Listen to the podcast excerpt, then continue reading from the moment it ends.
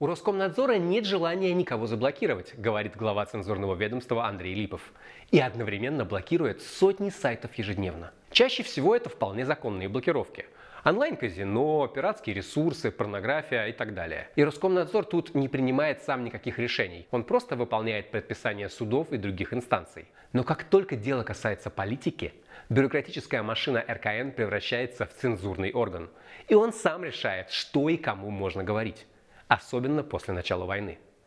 Меня зовут Паша Борисов. Это «Изнанка» – программа об обратной стороне событий. В распоряжении «Изнанки» оказался архив главного радиочастотного центра – подразделение Роскомнадзора, которое занимается техническими вопросами. Например, как вы уже догадались, распределением радиочастот. Но не только. По положению 2014 года за подписью Дмитрия Медведева, тогда еще премьера, а не телеграм-блогера, радиочастотный центр должен мониторить интернет на предмет нарушения закона. Как он с этим справляется, за кем именно наблюдает и как выглядят результаты этой работы, нам с вами никто не рассказывал.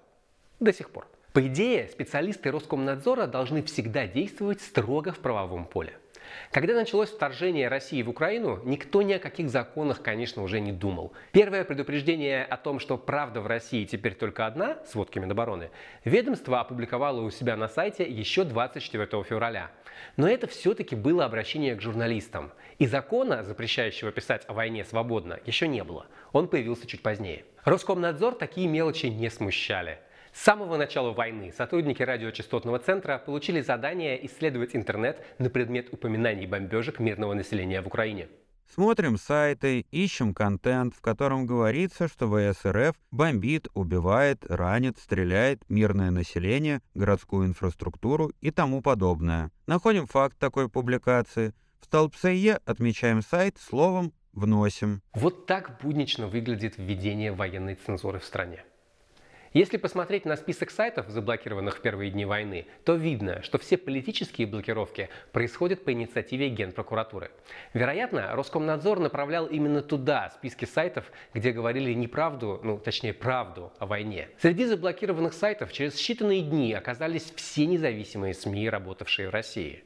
Вот как это происходило в случае с русской службой BBC. Некий специалист номер 7 их там много, таких специалистов с номерами и без имен, попросил радиочастотный центр подготовить справку по BBC на предмет блокировки издания.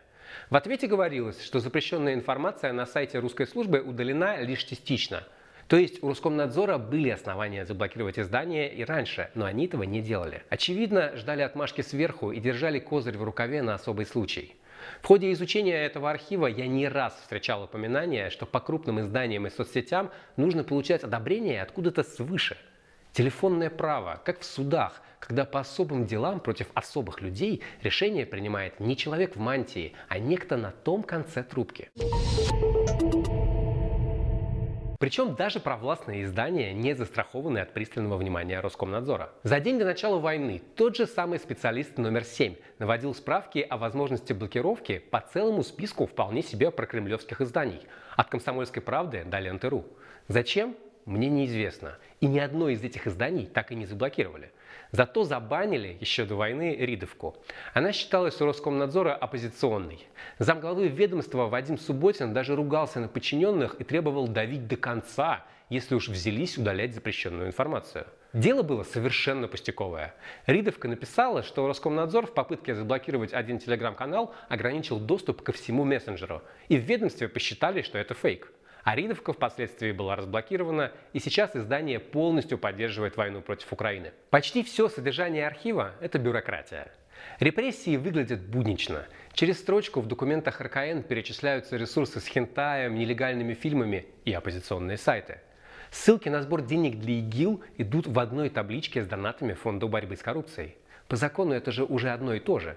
Вот бюрократы исследуют закону. С 2019 года действует один удивительный закон – он позволяет Роскомнадзору блокировать сайты с оскорблениями представителей власти. До поры до времени цензоры особо не стремились этот закон исполнять. Но как минимум с лета 2021 года сотрудники РКН стали вручную отслеживать негатив по президенту. Так это называется в отчетах. После начала войны мониторинг стали вести ежедневно. Эффективной работе помешала бюрократия. Если сайт в России заблокирован, то как ты его будешь проверять? Да и что ты с ним сделаешь, если он уже заблокирован? Нельзя убить мертвеца дважды. Я нашел документ, в котором так и говорилось. Нечего мониторить, всю оппозицию заблокировали, а те, кого еще не выгнали из страны, предпочитают осторожничать. Чтобы не заниматься этой работой вручную, в Роскомнадзоре придумали автоматический мониторинг интернета с искусственным интеллектом. Это ключевая часть системы «Чистый интернет». Она должна защитить россиян от нежелательного контента.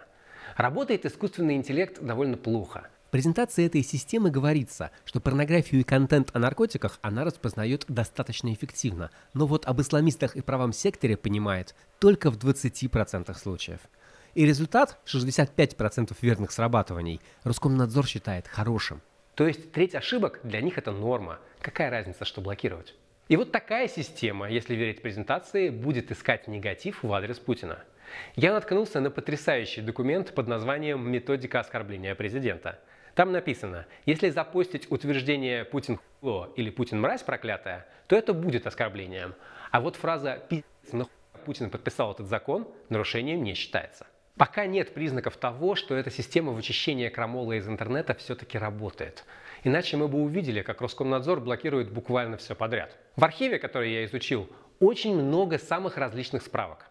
Почему заказу и для чего они делаются, неизвестно, но масштаб впечатляет. У РКН есть досье на все оппозиционные медиа с указанием всех важных публикаций и ключевых фигур, а также отдельные справки по многим журналистам. Себя я там не нашел, но вот, например, справка на моего коллегу по центру досье Илью Рождественского. Качество их оставляет желать лучшего. Поверхностные рефераты по открытым источникам. Бюрократы, что с них взять? Но интересен сам факт. Следит Роскомнадзор и за простыми смертными, ищет их комментарии в соцсетях на заданную тематику. Я обнаружил в архиве целые подборки комментариев. В основном это высказывания о войне, призывы к митингам и тому подобные довольно безобидные вещи. Что с ними делает ведомство, неясно. Я прошелся по ссылкам, многие комментарии до сих пор на месте, несмотря на то, что они явно нарушают закон о военной цензуре. Видимо, специалисты РКН просто не приняли решение сажать или удалять. Но самое главное, инструмент для поиска таких комментариев есть. Это система компании Brand Analytics. Наиболее полные данные собираются, конечно, из ВКонтакте. Так что лучше не пишите ничего в этой социальной сети. Посты и комментарии оцениваются по степени нейтральности и эмоциональному посылу. Делается это явно автоматически. И система иногда дает сбои. Среди призывов к митингам можно найти и совсем безобидные рассуждения о семье. Обычных людей мониторят роботы – за теми, кто поизвестнее, следят вручную, в первую очередь за иностранными агентами. Но не только. Я нашел список под названием «Против лома нет приема». Ломами в кремлевской терминологии называют лидеров общественного мнения. И там немало приличных людей, от Максима Галкина до Екатерины Шульман, а также множество артистов, в том числе Земфира и рэпер Влади, выпустивший в конце года потрясающий альбом о войне. Журналисты, музыканты, актеры и просто известные люди поделены там на три категории – желтая, зеленая и красная. Что означают эти цвета, в документе не говорится. Да и какой-либо корреляции я не обнаружил. Кто-то из зеленой зоны давно уже запрещен в России, а кто-то из красной спокойно выступает и не сталкивается с репрессиями. Но все герои этого списка однозначно выступают либо против войны, либо против власти. Либо и то, и другое, что чаще. Еще один любопытный список – это знаменитости холдинга «Газпром Медиа», куда входят НТВ, ТНТ, Матч и множество других телеканалов, радиостанций и журналов. Пристально следить за их соцсетями стали в 2020 году, когда в «Газпром Медиа» перешел на работу бывший глава Роскомнадзора Александр Жаров. Уверен, это чистое совпадение, а не злоупотребление и коррупция. Тем не менее, Роскомнадзор стал следить, не пишут ли чего подозрительного звезды этого холдинга. В большинстве случаев никакой крамолы не находилось. Павел Воля и другие резиденты Comedy Club давно научились не раздражать власть.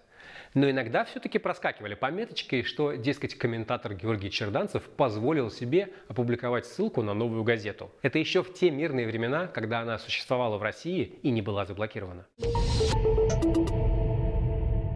Какой из всего этого можно сделать вывод? Бюрократы Роскомнадзора просто делают свою работу, но работа эта по-настоящему пугает – Ничто не мешает власти начать массово сажать за оскорбление Путина или критику войны прямо сейчас. Есть и законы для этого, и инструменты для поиска. Нет только отмашки. Пока что. Больше всего архив Роскомнадзора напомнил мне материалы Штази. Это восточная германская спецслужба, с которой Путин был знаком не понаслышке, тоже собирала огромное количество данных о гражданах, просто на всякий случай. Это «Изнанка» – программа об обратной стороне событий. Меня зовут Паша Борисов. До новых встреч!